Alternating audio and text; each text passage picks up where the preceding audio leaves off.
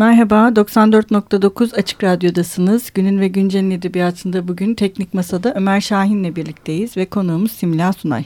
Hoş geldin Simla. Hoş bulduk. Ee, Simla Sunay 1976 yılında İstanbul'da doğdu. Mimarlık okudu. Öyküleri Varlık, Sözcükler, Sarnıç, Yokuş Yola, Kırmızı Fare adlı dergilerde yayınlandı. İyi Kitap, Cumhuriyet Kitap, Taraf Kitap, Roman Kahramanları, Amargi, Başka Haber, Biyanet, Arkitekt, Arkitere, Arkitera, Mimarist, Mimarizm'de yazdı. 2007'den beri Remzi Kitap Gazetesi'nde Güneşli Kütüphane başlığında çocuk edebiyatına dair yorum deneme yazıyor ama artık maalesef Remzi Kitap Gazetesi hı hı. mevcut değil. Değil Kadın Dergisi'nin kapaklarını hazırlıyor. O mevcut mu? Değil. o da mevcut değil. İstanbul'da çocuk ve mimarlık atölyeleri düzenliyor. Kuzguncuk'ta düzenli olarak çocuklarla resim ve öykü atölyesi yürütüyor. Çocuk kitapları Dağ Kaşındı, Yürüyen Çınar, Teşme ve Rüzgar, resimli öykü kitabı, e, Güneşten Sarı Baldan Tatlı ve Kafrika'nın Gölgeleri roman, Mavi'nin Mutluluğu Bedri Rahmi Eyüboğlu çizgi roman. E, bunlar e, bunların dışında ayrıca bugün konuşacağımız İç Bahçe ve Virgül'ün Şikayeti adlı iki eseri var. Bunlar da Aylak Adam yayınları tarafından yayınlandı. İki oğluyla beraber Çengelköy ve Gökova'da yaşıyor e, Simla Sunay. E, Simla istersen ilk bölümde iç bahçeyi, ikinci bölümde de bir gün şikayetini e, konuşalım. Tabii olur. E, şimdi tabii ki iç bahçeden virgülün şikayetine geçen e, şeyler var. Fakat burada aslında e, dört bölümde e, kadın ve yani şey gibi kadınların iç bahçeleri. Yani her kadının ya da ben çok sevdim bir de bu iç bahçe şeyini e, kavramını e, senin sana da ilham kaynağı olmuş başka yazarlar ve şairler de var bu eseri ortaya e, koyarken ama yani herkesin kendi iç bahçesini yaratması ya da o iç bahçenin e, ne diyelim var olma şekillerinin görüntüleri gibi kitap bu e, ilk hı hı. iç bahçe öyle mi? öyle mi bizce? Yani çünkü kitabı kesen bir şey var iç bahçede özellikle son hikayeler beni çok etkiledi açıkçası onu da söyleyeyim. Ee, iç bahçe e, biraz da bahçeleri düşündüğümüzde iç bahçe dediğimiz anda aklımıza gelen avlu e, yapay bir bahçe yapılmış insan eliyle yapılmış e, bir kaçış alanı e, fakat buradaki hikayede aslında bahçesizliğe e, değinmek istedim biraz İç. onu göstermek aslında e, iç bahçe düşüyle var olan işte apartman hol boşluklarında bir araya gelmiş konuşan kadınlar ee, ve bir apartman dairesinde anne kız konuşurken mutfağın belki de bir iç bahçe olması, mutfağın onları dinlemesi mutfak öyküsünde. Ee, daha mikro ölçekli, e, farklı zamanlarda yazılmış, e, birbirinden farklı öyküler içerisinde. İç bahçe, evet kısmen de olsa bir oylum yaratıyor e, gibi geldi. O yüzden de böyle adı oradan sıyrıldı Peki e, bu dört bölüm halinde bunu kurgularken yani önceden yazdığın hikayeleri bu bölümler altında bir araya getirdin mi?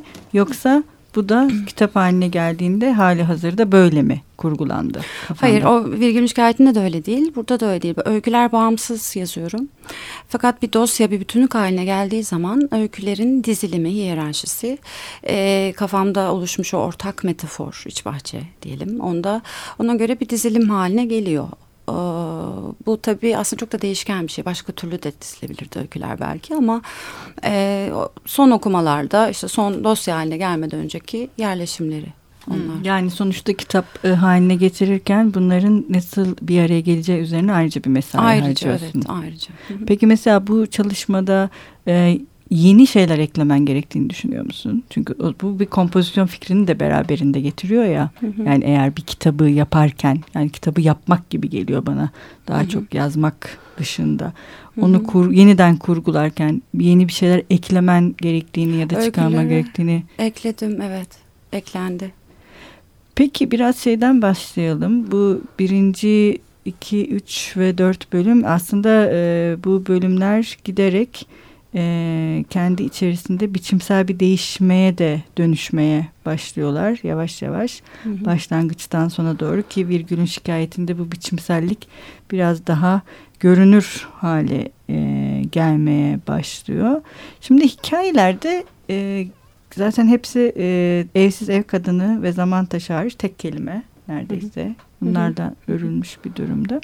Hikayelerde e, diyalog ve gerçeklik arasında böyle bir çarpışma var gibi geldi bana. Sanki, sanki sözün söze değmediği, sözün neredeyse sözle karşılanmadığı ve e, o yüzden o diyalogların altında neredeyse alt metinlerin üretildiği e, bir hani bahçe gibi dedin ya biraz önce kurguyu hani yapay insan ile yapılan bir şey hani onun araması gibi.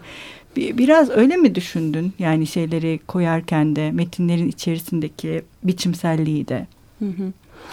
E, epey zaman geçti iç bahçenin üzerinden. Şimdi düşündüğümde e, ben sanırım parçalı yazmayı seviyorum. Hı hı. E, ve anlar parça parça düşüyor.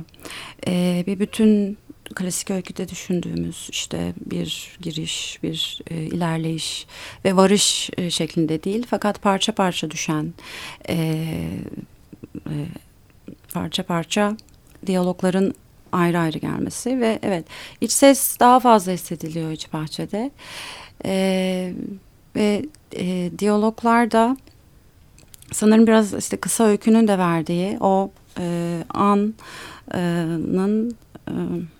Evet evet ama işte şey gibi e, o anda aslında e, bir diyaloğun olmaması. Konuşma var ama diyalog değil. Hani sözün hı hı.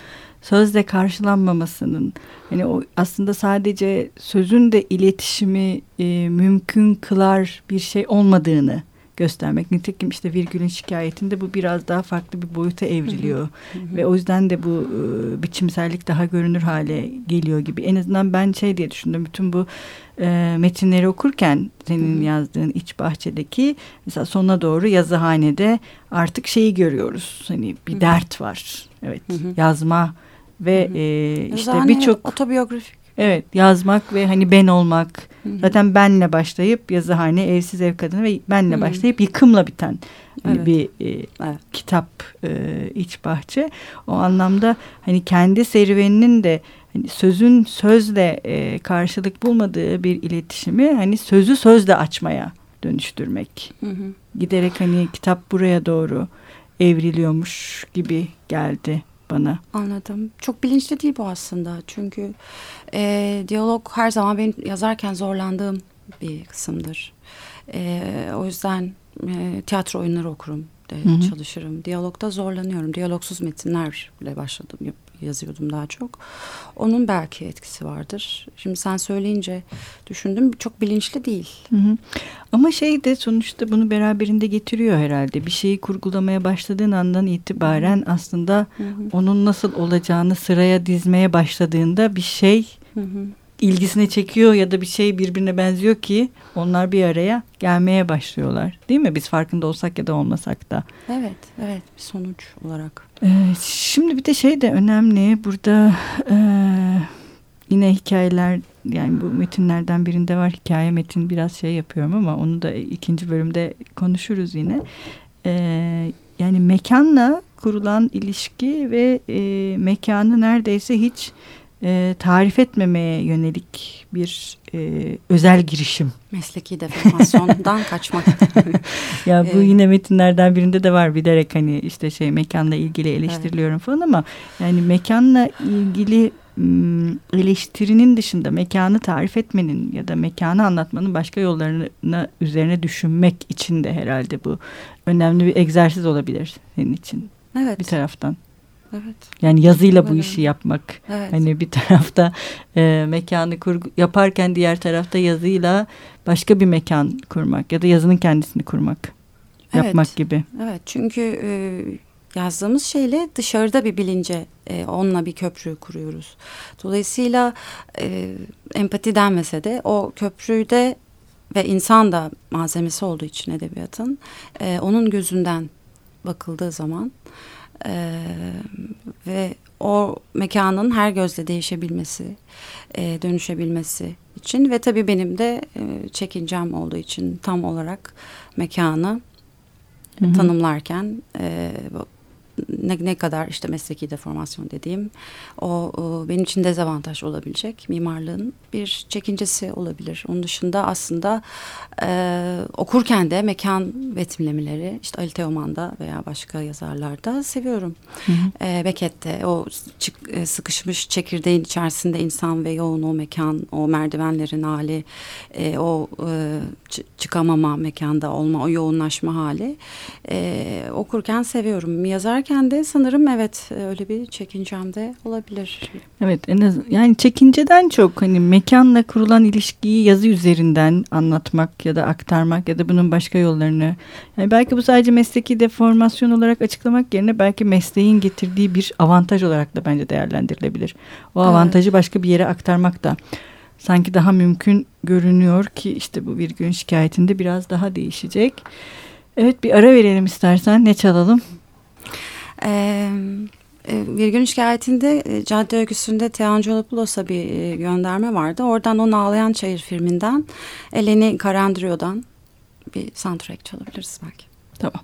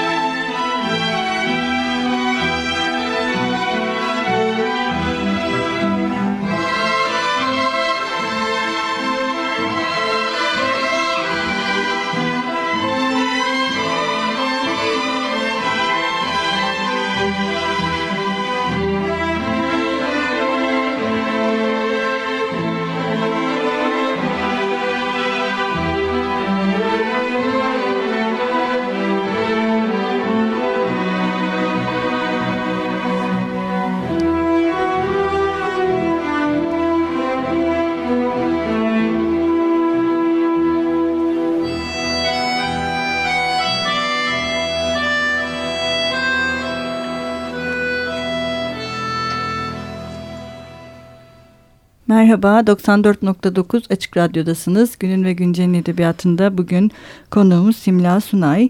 Simla ile programımızın ilk bölümünde İç Bahçe adlı eserini konuştuk. Ee, bu ikinci bölümde biraz artık son eseri Virgül'ün şikayetine geçeceğiz. Ee, Virgül'ün şikayeti de tıpkı işte şey gibi e, bölümlere ayrılmış. Hı hı. Bu sefer üç bölüm ama biraz daha virgül ve virgülle biten İlhan Berk ve Oktay Rıfat'la biten e, bir e, ne diyelim metinle karşı karşıyayız. Bu sefer bölümlerin isimleri var. İlk kitapta yoktu bölümlerin isimleri. Bölüm perde evet perde demek. Perdelerin evet. işte Hı. süreklilik, sonrasızlık, durukluğa karşı Hı. çıkmak, imgelemek. Ee, yine ilk bölümde de konuşmuştuk bu mekanla olan ilişkiyi ve giderek daha biçimsel yani ne diyelim biçimsel alıştırmaların hı hı. artmaya başladığını. Nitekim Virgül'ün şikayeti öyle bir şey. Hatta e, yazarımızın ismi de artık Simla yazarken A'nın üzerindeki virgül de buraya e, yansımış durumda. Evet, Bu bilinçli tamamen bir sadece virgülü kullanan, Hı -hı. virgülle e, işte ayrılan, ayrıştıran e, anlamlı cümleleri e, ve İlhan Berk'in virgül metnini kendine e, bir zemin olarak alan e, ama şikayetinde biraz İlhan Berk'e de şikayet eden çünkü o e, virgülü tanımlarken bir ingel, ingelem adamıdır der. Burada biraz e, tam bilinçli ve kasıtlı olmasa da bir cinsiyet atfeder. Bu benim virgüllerimde e, neden virgül? E, virgül sanırım... E, süreklilik ve sonrasızlık arayışı. Kısa öyküde e, sürekli devingen bir şey arama. Birbiri üstüne akan, noktayla işte sonlanmayan, kesilmeyen, e, belki işte başı ve sonu olmayan ve arada kalan, birbirine dönüşen e, bir fikirle çıktı. Doğada nokta yoktur da içinde de geçen bir cümle olarak bu fikirle çıktı. E, böyle yazmaya başladım ee, daha sonra virgül metninde bulunca İlhan Berk, e, iyi bir İlhan Berk okuru olduğum için, sevdiğim için onu biraz yerine oturdu. Ee, virgül sonra imge olurken e, işte sınıfı çağrıştırdı. Ben de çoğalmak isteyen ama çoğalamayan bunun şikayetini barındıran e, bir imgeye dönüştü. Ee, ve öyle ki şapkalı ağlarda da şapkayı da atarak Hı hı. E, şapkayı atıp yerine yerleşti ve oradaki ağının işte uzunluğunu, yumuşaklığını o şekilde verdi. Bu kitapta eski sözcükler var, yaşayan, yaşamayan, Fransızca biraz e, alıntılar var. Bunlar aslında eleştirel, pek öyle algılanmadı sanıyorum da, e, kitabın ilk çıktığında. Bu e, dile e, girmiş e, sözcüklerin, bunların hepsi çok masum girmemiş sonuçta. İşte sömürgecilik, e, fetihçilik, e, işte bilim adamlarının e, alıp getirdiği sözcükler e, olabilir. Ama bazıları yerel iletişim dili halktan gelen sözcüklerle. E, bunları burada eleştirel kullanıyorum. Tabii bir eski sözcük olduğu için de yumuşak A benim için önemli hale geliyor. Ve yumuşak ağlara da virgül koyarak yani sadece virgülle hiç başka bir biçim kullanmadan yazım imla kullanmadan böyle oluştu. O da şey zaten çok anlamlı gerçekten yumuşak A evet. ya da ince evet, A. Ince hani yumuşaklık evet. ve incelik doğrudan evet, çok cinsiyet evet. göndermeli bir şey aslında. Tabii şapkayı devirmek çok keyifliydi ve aslında mim, çok da mimari tabii biçim olarak o A'yı öyle görmek ve o A'yı dizgide zorlandık bulmakta ve e, uygulamakta. E, epey emekli bir kitap oldu Virgin Şikayeti o yüzden çünkü bütün sözcüklerde tam doğru şapka. Çünkü günümüzde kullanmıyoruz bunları. Sözcük anlam değiştiriyorsa şapkalığa kullanıyoruz fakat burada tam olarak e, kullandık. Dolayısıyla epey bir düzeltisi ve onun e, çalışması oldu o anlamda.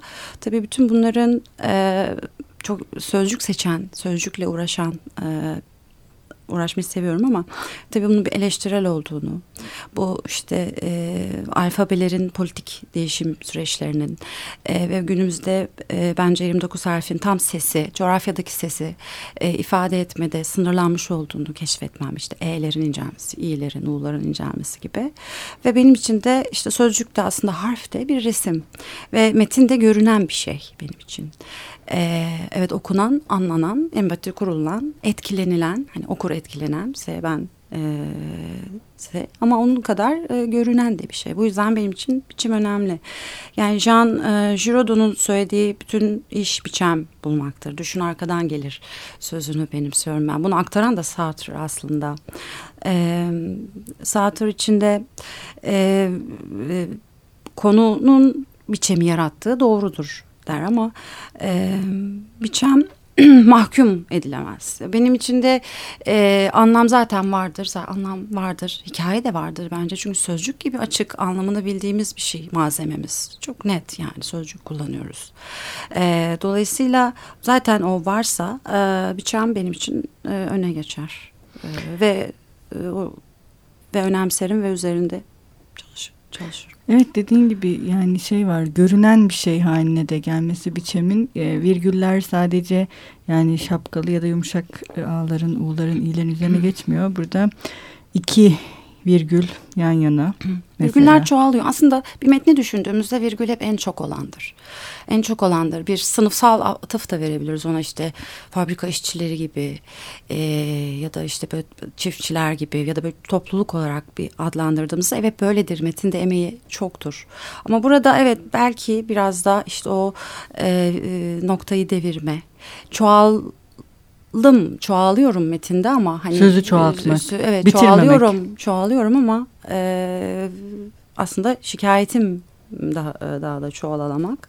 Noktaların nokta tabii bir iktidarı da temsil ediyor. Bir şey işte son veren e, cümleyi değiştiriyor. Virgül cümleyi değiştirmiyor. Sadece aralarına nefes katarak onu birbirlerine bağlarken noktada e, bir karar mekanizması gibi işliyor gibi geliyor bana.